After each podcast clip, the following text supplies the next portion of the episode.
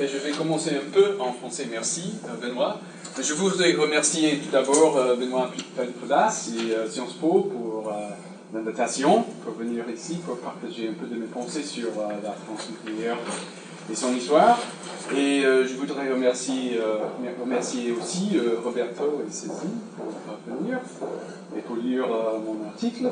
Et finalement, je voudrais remercier tout le monde pour euh, me permettre de, de, parler anglais. Il faut admettre que je peux plus facilement euh, préciser mes pensées en anglais qu'en français. Um, so let me begin by telling you a little bit about the topic of, of my talk today. it really starts with, with this picture. Uh, for a few years now, I've been studying the history of, of French uranium prospection. And I was always intrigued how did French uranium prospectors by the early 1960s get to a, a point where they had reached all of these different countries? And why? And why? I think this is an interesting question for historical examination. And uh, to, to the degree I can give an answer, it would be this. I think that what we're learning is that the answer to this question is found in at least partly in appreciating an important phenomenon in the history of science, which is that geophysical practices and, and, and uh, geopolitical practices can be fused. And when they fuse, the consequences can go beyond the, uh, the immediate results of a given mineral research mission.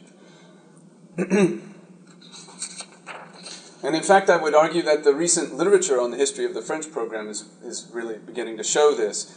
Uh, if we look at the papers that have been given so far in this series that's been created by Benoit Pelopidas and, and Sciences Po, uh, especially the papers of Jayita Sarkar, Anna Mart van Wyk, Anna Kotsnakizna, we see that uranium ores and monazite sands are becoming central historical objects.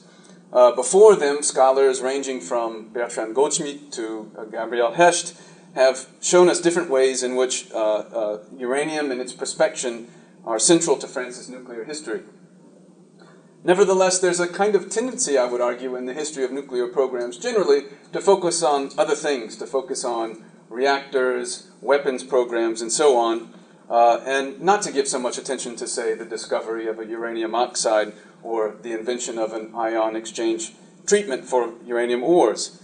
Is it problematic? Is, is this really uh, uh, something that should trouble us? Perhaps not. Perhaps uranium exploration and mining can be treated as a, as a kind of externality in uh, the history of nuclear affairs.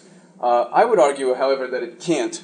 And it's the aim of this study today to give some examples as to why we should integrate, uh, when we're not doing so, uh, the, the, history of uranium exploration and mining into the larger history of our nuclear world. Uh, there are three reasons why this is the case, why I think uranium exploration can't be treated as an externality. Uh, the first is one of something like inclusion and exclusion, what in Gabriel Hecht's language we might consider the historian's agency to assign or deny nuclearity. It's important to note that the historical actors themselves did not take uranium exploration to be an externality. One could simply look to the memoirs and histories of Bertrand Goldschmidt for evidence of this. Uh, beyond that, there's an incident that I stumbled upon in the archives that also illustrates the point. In 1951, uh, in, a, in a molybdenum mine in Morocco, pitchblende was discovered. The head of the French uranium mining division, la Direction des Recherches et Exploitation Minière, Marcel Roubault, argued that immediately a $2 million uh, forgive me, a 2 million franc fund ought to be given to the mining company to extract the uranium from the mine. Jules Guéron, who was the director of chemistry at the time in the CEA, argued otherwise. He discovered that, in fact, uh, this company was owned by the Dutch Worms Group, and he imagined they must have capital of their own. And ultimately, in this battle that took place within the CEA administration, Guéron and not Roubault won. Um, the larger point that I see here is that Guéron thought of this as his territory just as much as Roubault did. And we could be, in a way, looking at a kind of managerial battle, but at the same time, uh, we also see something else, which is that Guéron, the, the nuclear chemist, thought of himself as having the expertise to determine if and how uh, a uranium mine ought to be exploited. A second reason for the importance of, of uranium exploration in the history of nuclear France is, is rather simple, really. It's of fundamental importance when we look at the development of the CEA. So, for example, if we see the budgets of the CEA, uh, in 1950, almost half of the CEA's resources uh, were being put to the uranium exploration and mining effort. Even at the end of the 1950s, something like a third of sources were going to uranium mining and, and uh, prospection. Another way to observe the importance of uranium exploration is to consider developments worldwide.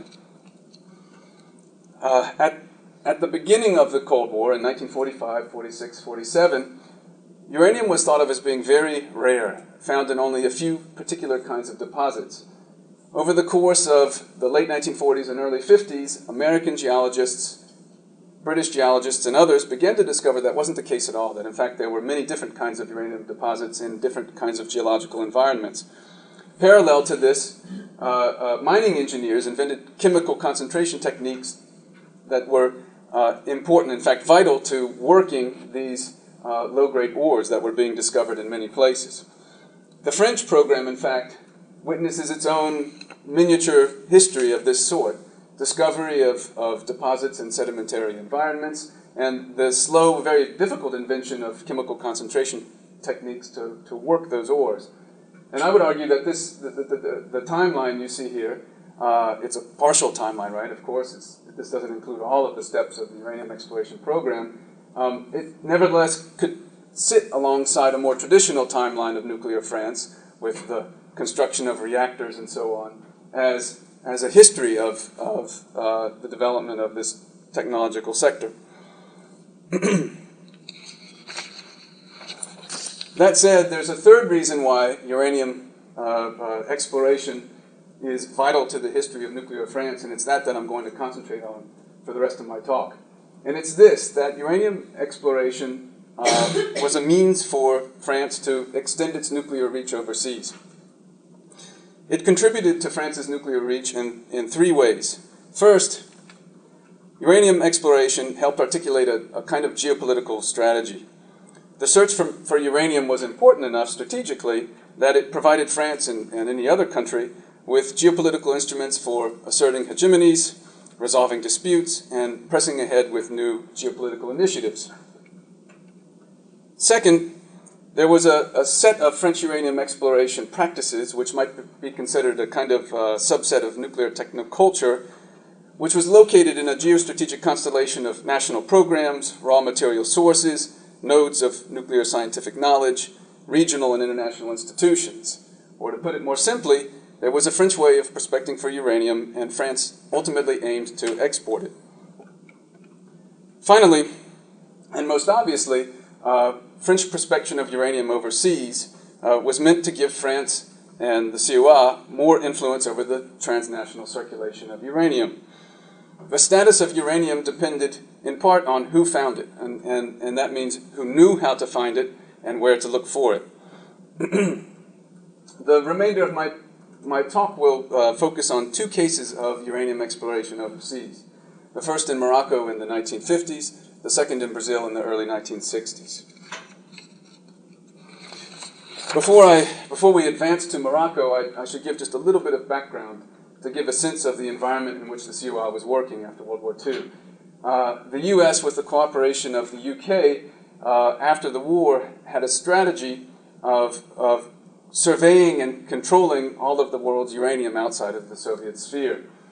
Um, it turned the, the embassy, uh, the US embassy here in Paris, into a, a way station for mineral samples as they moved through Paris to the USAEC laboratories in Brunswick, New Jersey.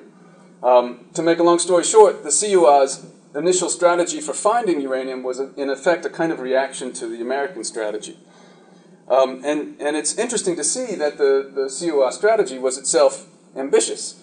Um, we find that even in 1946, just, just months after the CEA was created, there are uranium prospection missions in many sites overseas uh, in French colonies like Madagascar, Morocco, Tunisia, uh, overseas in Algeria as well, Equatorial French Africa, Cote d'Ivoire, Senegal, Indochina. We have a sense of, of uh, the CEA's almost immediate nuclear reach, a kind of geographic complement to its oft observed concentrated political power. this search for uranium, however, pushed the CEA to the very limits of its capacities. Uh, we see that the CEA has a very difficult time at first, for example, uh, uh, uh, finding prospectors to send on these missions. Prospectors were thought so precious that the, the CEA leadership in the late 1940s, Dautry and Joliot-Curie, you can see here, uh, decided that teams of prospectors that were being flown to Africa should be split into separate subsections so that no entire team would be lost, lost in the event of an air crash. Uh, at the same time, they had a very difficult time supplying the equipment necessary for uranium prospection. Finally, there was another complication which the CEA discovered in Morocco and Tunisia, namely that those protectorates, being semi autonomous, uh, the law that otherwise would have granted the CEA the first right to uranium found didn't exist and didn't work there. So they had to find other means to, to look for uranium in Morocco and Tunisia. so at the end of the 1940s, while the, the CEA is struggling to send any geologist at all to Morocco, although, although it's considered one of the more promising areas in the, uh, uh, in, uh, overseas in, in, uh, uh, under French control, um, the Americans have assets there on the ground. Uh, first, Mark Bandy, uh, a geologist working for the administrative arm of the Marshall Plan, uh, uh, reported cobalt in a cobalt mine uranium minerals. Then, in a, a somewhat more undercover mission, Frank McQuiston, USAEC mining engineer, reported other traces of uranium minerals in Morocco. So, in other words, by the end of 1950, the beginning of 1951, both the French and the Americans are aware that Morocco is probably uh, uh, a very interesting place to look in uh, an intense way for uranium. In early 1952, the Americans uh, are, decide the solution to the problem of how to look for uranium in Morocco. The, the, the problem itself went beyond simple, uh, a, a, simple matter of how to set up a, a proper prospection operation the strategic situation in Morocco was, was difficult indeed. The French and the Americans in late December 1950 had reached an agreement to construct uh, air bases where the U.S. Uh, Strategic Air Command uh, would stage strategic bombers. And uh, France was an increasingly important partner in the Atlantic Alliance, especially after the beginning of the Korean War. Uh, the last thing the U.S. wanted to do was to uh, uh, upset the already unstable Fourth Republic by sending American uh, prospectors into a French protectorate. That would, of course, upset both Gaullists on the right and communists on the left. The solution was found in a secret cooperative research program for uranium in Morocco. Negotiations began in 1952 and concluded in early 1953. The centerpiece of uh, the negotiations, or rather the, uh, of, of, the agreement, was SOMAREM, la Société Marocaine de Recherche et d'Exploitation Minière. Uh, on paper, a private enterprise, in fact, a facade for this secret cooperative French American research program. Uh, the, the true nature of this was known only to a few officials in the United States and in France. One of the principles we see behind SOMAREM is one of secrecy. It was kept secret from uh, uh, French domestic and American domestic uh, uh, forces. It was kept secret from the British, for example. That was very important. It was also kept secret, of course, from, from the, the Sultan and his cabinet, therefore, from the native Moroccan population as well. so, in late spring 1953, French and American geologists together set off for the, for the first uh, prospection missions of, of, of uh, the existence of SOMAREM. At the same time, the U.S., as, as you probably well know, uh, had urged uh, the French to adopt uh, slowly but surely a policy of granting more autonomy to uh, the protectorates of Morocco and Tunisia. At least in Morocco, the French um, ignored the American diplomats' advice. In August of 1953, uh, they sent Sultan Muhammad V into exile to Madagascar installed a, a more compliant relation on the throne. Uh, Moroccans, of course, were outraged, and after this ensued a, a, a bloody, uh, violent campaign um, pitting incensed Moroccan revolutionaries against pitiless French colonial officials. Um, this state of affairs actually provides us an opportunity to see the overlap between geophysics and geopolitics. When prospecting season opened in August 1953, at just the moment when Mohammed V is being sent into exile, there were three teams on the ground in Morocco two ground based teams with jeeps and one airborne prospection team uh, using a Piper Super Cub.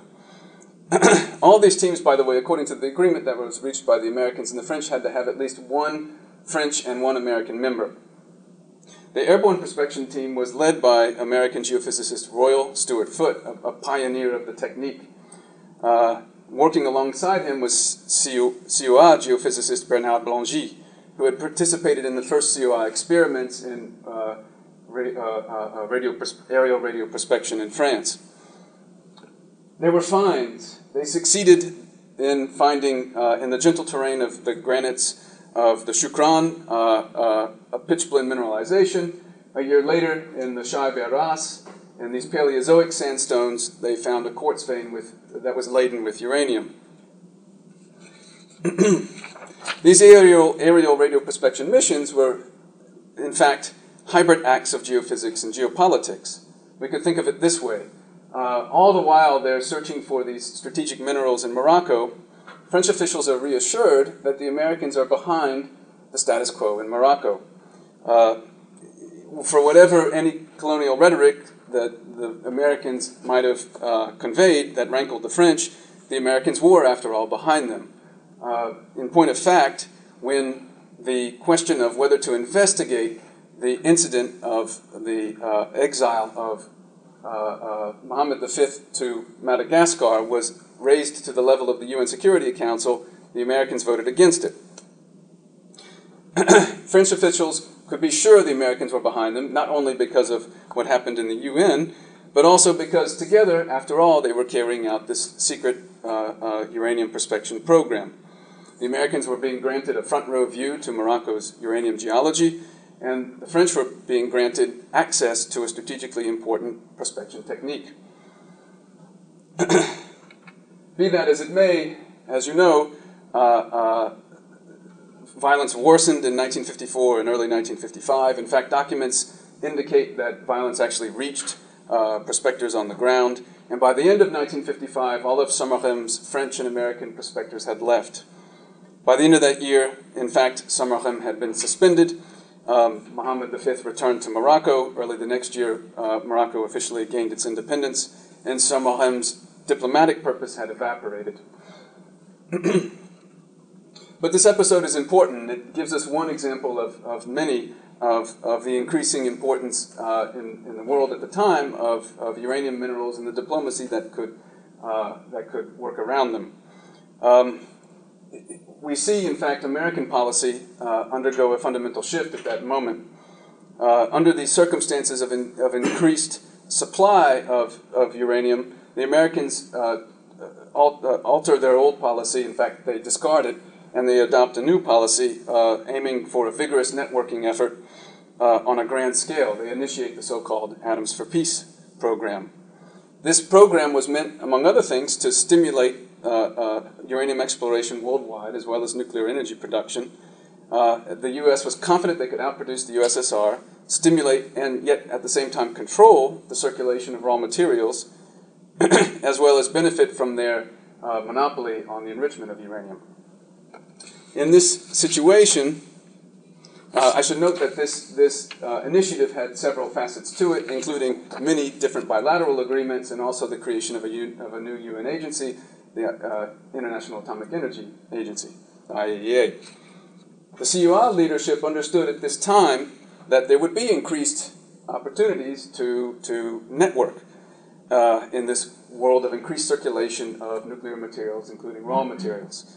And it was at, in 1956 that the, the Centre International d'Enseignement en Prospection de Minerais Radioactifs was created in part to train French prospectors, but also in part to train international classes of prospectors in French techniques. Furthermore, uh, the, we see at the close of that decade the French enunciated, the, the CEA rather, enunciating uh, uh, a foreign policy in which uranium prospection and mining is, is key. In fact, you could call it the leading edge of that policy. By that time, Bertrand Goldschmidt was the head of foreign relations for the CEA. And in a memo written by him in 1958, we see that, uh, among other things, he's counting on France to aim for the, the quote unquote free circulation of uranium. That is, the French are interested in uranium without any restrictions on its use. the memo also uh, uh, highlights the importance of uh, French private enterprises to their foreign policy efforts. Um, they're hoping to get for, uh, uh, their private enterprises all the more support by contracts, by finding contracts abroad. And finally, the IAEA is to play a role, at least according to Goldschmidt. Goldschmidt saw the IAEA in a kind of instrumental way. From the memo, I quote, the IAEA will begin to recruit its personnel and develop information exchanges, permitting us to attract students and clients, élèves et clients. Amidst the propaganda of Les Grands, it will be necessary to stay focused on the returns of this organization, which are greater for us than the costs. In particular, noted Goldschmidt, the IAEA would be the essential forum where developing countries would seek out aid, and France could position itself advantageously there. And in fact, just as Goldschmidt anticipated, from 1959, countries begin to, member states begin to go to the IAEA to request uh, uh, technical assistance missions. Goldschmidt, as you probably know, was on the board of governors of the IAEA. He saw all of these requests cross his desk. One such request, he discovered, uh, was for a preliminary assistance mission to several countries in South America. He had, in this particular mission, André Gersner, uh, a geologist uh, from the DRM, installed into the mission. Uh, on this mission to uh, South America, Gersner reported not only back to his IAEA superiors in Vienna, but to his CEA superiors in Paris. To them, to the, to the, to the superiors in Paris, Gersner reported that the possibilities of a Franco Brazilian collaboration were quite good. And he thought that it was just this fact that the IAEA mission had, had led him to this uh, discovery that, quote, the major reason why we should maintain our participation in these IAEA missions is exactly to continue to network.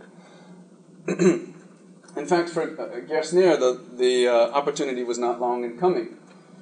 Uh, Brazil made a request for a uranium geologist. Again, it crossed Goldschmidt's desk, and Goldschmidt had Gersner returned to Brazil in mid 1961, where he uh, stayed as an IAEA expert for six months. Uh, he followed in the footsteps of a Portuguese geologist, Carlos Gonçalves. Gonçalves and Gersner, as, as far as the record shows, clashed. Uh, uh, Gersner was very critical of Gonçalves as well as the American geologists who had been in, in Brazil before him. and in fact, Gonçalves was on his guard. He wrote back to Vienna, to the headquarters of the IAEA, quote, Gersner is likely to use some duplicity in his conduct. And if he wasn't exactly duplicitous, Gersner was nevertheless not always uh, abiding uh, by the IAEA rules. For example, uh, according to IAEA rules, all recommendations that are given to a member state must first be vetted in Vienna. But Gersner uh, treat, uh, uh, shared his recommendations directly with Brazilian officials. According to IAEA rules, the member state must request an expert, including the extension of an expert's mission. Gersner made the request himself directly to the IAEA.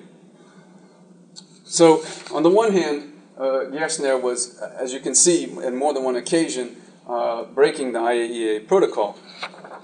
But nevertheless, it's interesting to consider the substance of, of the recommendations that he made to the Brazilians. Because in them, we actually find a kind of fusion of geology and geopolitics. First, Gersner was reflective of the CEA's, or the DRM's, regimentation, its esprit de corps, and he urged what amounted to a new uranium exploration practice on his Brazilian colleagues. he wrote to IAEA officials in Vienna that a proper geologist ought to spend nine to ten months in the field. And he criticized Americans and Gonçalves both for spending far less time in the field. Uh, he also called upon Brazil to make an enormous investment in uranium prospection. So he, he thought it would be proper for the Brazilians to, to spend 4.5 American, 4.5 million US dollars on an extensive prospection program. And in effect, that kind of policy recommendation meshed seamlessly with the kinds of activities that Gerstner was carrying out on the, on the ground in Brazil. The, the activities themselves don't make sense, in, at least for Gerstner, unless they're done in the context of this kind of policy. when we think of the, the policy framework that Gerstner was recommending, he couldn't help but recommend uh, corresponding CEA practices. The makeup of prospection teams, that is, with a ratio of one geologist to two prospectors, uh, which was characteristic of the CEA practice, and the same kind of hierarchy that you find in the CEA. Uh, CEA methods for tallying, tallying prospector work hours, CEA regulations for extra compensation for field work, French manufactured particle counters, even the CEA's method for filing documents in the geological library. So I would say that the, the, the, overlap between geophysics and geopolitics is, is, is clear, especially if we consider as well that Gerstner recommended that Brazil would be best off if it were endowed with a powerful independent authority in atomic energy, quote, enjoying the same measure of administrative and financial autonomy as, for instance, the French Atomic Energy Commission. But besides potential transfer of, of, of CEA techniques and practices, what geopolitical purposes might all of Gerstner's activities actually served? One might consider Gerstner's efforts uh, the leading edge of what turns out to be uh, an enormous effort by uh, the CEA to convey uh, French techniques to Brazil. In light of de Gaulle's uh, Troisième Voie, his, his policy in South America and elsewhere as well, the, the, the policy of the third way or the third force. After all, the French thought that the French officials, rather, believed they had reason to be optimistic. In early 1962, one French official reports to Paris that the president of the uh, Brazilian uh, Atomic Energy Commission had told him that the Brazilians were turning to France and away from uh, American interests because the Americans, quote, wanted to treat atomic affairs in Brazil as if it were Puerto Rico or Cuba in the time of Batista. And in fact, at the end of 1962, Brazil and France reached a bilateral agreement for cooperation in the area of nuclear energy. Over the following two years, the CEA, uh, uh, with the cooperation of the Quai d'Orsay, made a wide ranging effort uh, to bring French nuclear aid to Brazil. Uh, Gerstner, in fact, stays. He stays for another two years, not as an IAEA expert, but as a CEA expert. Um, and you can see here the, the, the the range of areas in which the Brazilians and the French were cooperating. Um, interestingly enough, the, cooper- the expert rather who is in Brazil the longest after the 1962 agreement, uh, all told for nearly two years, is Bernard Blangy, the uh, geophysicist who had learned uh, aerial radio prospection with uh, uh, Royal Stuart Foote in Morocco. Uh, Blangy, working with two Brazilian private firms explores for minerals in the states of Parana and Sao Paulo, as well as in the Brazilian Northeast. So this extended campaign actually lasts through de, uh, Charles de Gaulle's state visit in 1964. Even with the change of regime earlier that year in Brazil, cooperation appeared to advance. Uh, Brazilian President Castelo Branco uh, uh had, had, had uh, warm praise for French cooperation in a communique after the meeting with de Gaulle. But it's also important to know that there were other interests on the ground in Brazil. The Americans never really left, and uh, by the end of the decade, we find Canadian, West German, Italian, uh, Japanese, and Portuguese interests as well in different areas of the nuclear fuel cycle. Uh, true denouement in, in the case of the, the French efforts in Brazil comes in 1975 when West Germany and Brazil signed the so-called nuclear deal of the century, uh, a, a, an agreement whereby West German firms provided uh, to Brazil uh, the whole in, uh, uh, nuclear fuel cycle, uranium exploration and refining, the construction of nuclear power plants, and the building of waste depositories as well. so Brazil became a uranium producer just as Gerstner had envisioned, uh, and I would say that the deal with West Germany, in its way, was a fine illustration that Brazilian officials, at least uh, as far as American dependence is concerned, had perceived de Gaulle's uh, troisième voie, though perhaps not exactly the way that de Gaulle had hoped. In fact, if we look at South America more generally in the 60s and early 70s, we see that there were a number of different missions carried out by uh, French ge- uranium geologists. However, neither in Morocco nor in South America did the French ever exploit uh, uh, major sources of uranium. So why were they there, right? Um, interestingly enough, many of these missions take place after the discovery of the enormous deposits in Niger, right? So I would say that they're not merely a question of provision of uranium to the CEA for, for the, at least the minimal uh, necessities of, of the CEA's uh, technological system. Instead, we see at the very least that circulation of uranium, like, for example, the circulation of petroleum, is a, is a kind of transnational problem to be solved, sometimes via competition, sometimes via cooperation. there was always more to French involvement in South America, and for that matter in Morocco, than, than merely the provision of uranium. When André Gerstner trained cadres of Brazilian uranium prospectors, prospectors in the early 1960s, it was just as much a gesture of, good, of French goodwill as uh, de Gaulle's state visit in 1964. And that's not to say that it was disinterested, far from it. We can see uh, in, the, in the documents that Gerstner himself constantly keeps the interests of the CEA in mind. Um, but we can see as well that his actions, like those of Foot and Blangy in Morocco, were hybrid ones of, of geophysics and geopolitics.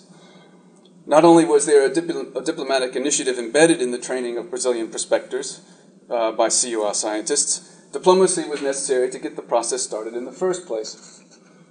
and in fact, I think it would be interesting when we, when we consider this, this whole area of study uh, that there be more work on uh, IAEA experts, especially, uh, in, in two different veins. One, it's very interesting to consider identity, for example, Gerstner or, or Gonçalves for that matter, and the, the twin identities, or the, not the twin, but the double identities that they, that they carried as both an IAEA expert when they were working for the IAEA, but also their national identity.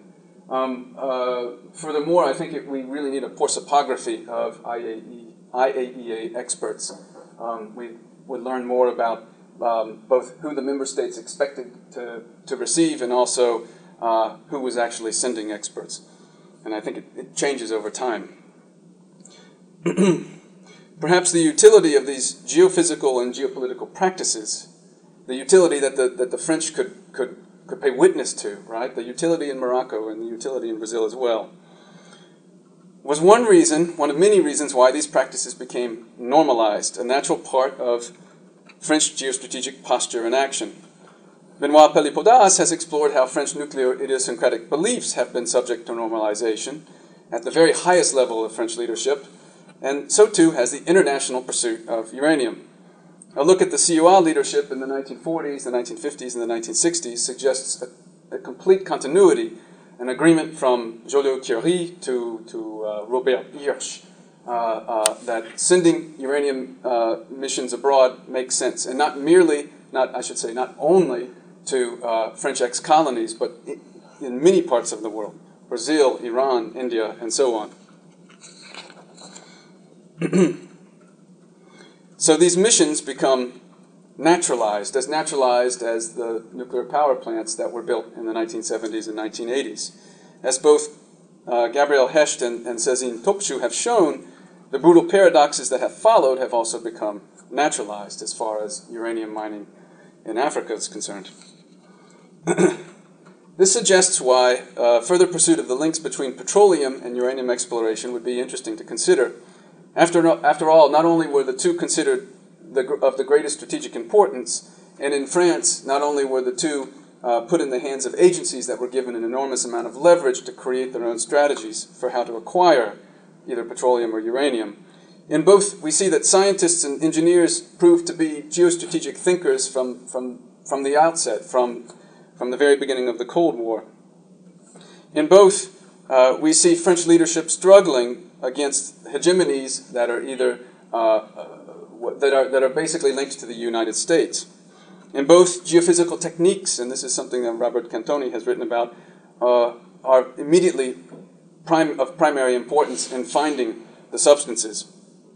And in both, and I think this is uh, in, uh, particularly intriguing, there's, a, there's an overlap in leadership. Pierre Guillaumat and his administration uh, were uh, the most influential in both the history of petroleum in France after World War II and in the history of nuclear energy.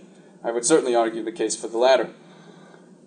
Uh, finally, as, as, as Roberto Cantoni has noted, transnational is a, is a, a fluid, a sort of riskily fluid concept, but if it has any meaning at all, it must here, where we find national strategies overlapping and intersecting and influencing one another.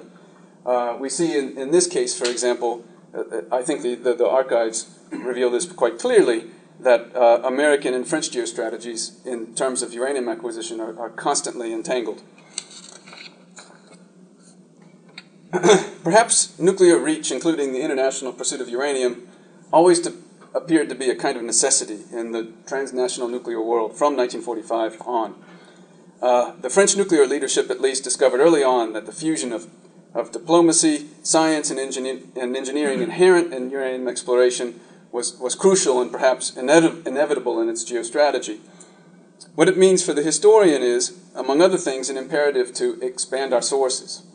Uh, in the case of, the, of this current work that I'm involved in, I would love to see, for example, uh, Moroccan sources that tell us something about the Moroccan reaction to SOMAREM after, after Morocco gained its independence.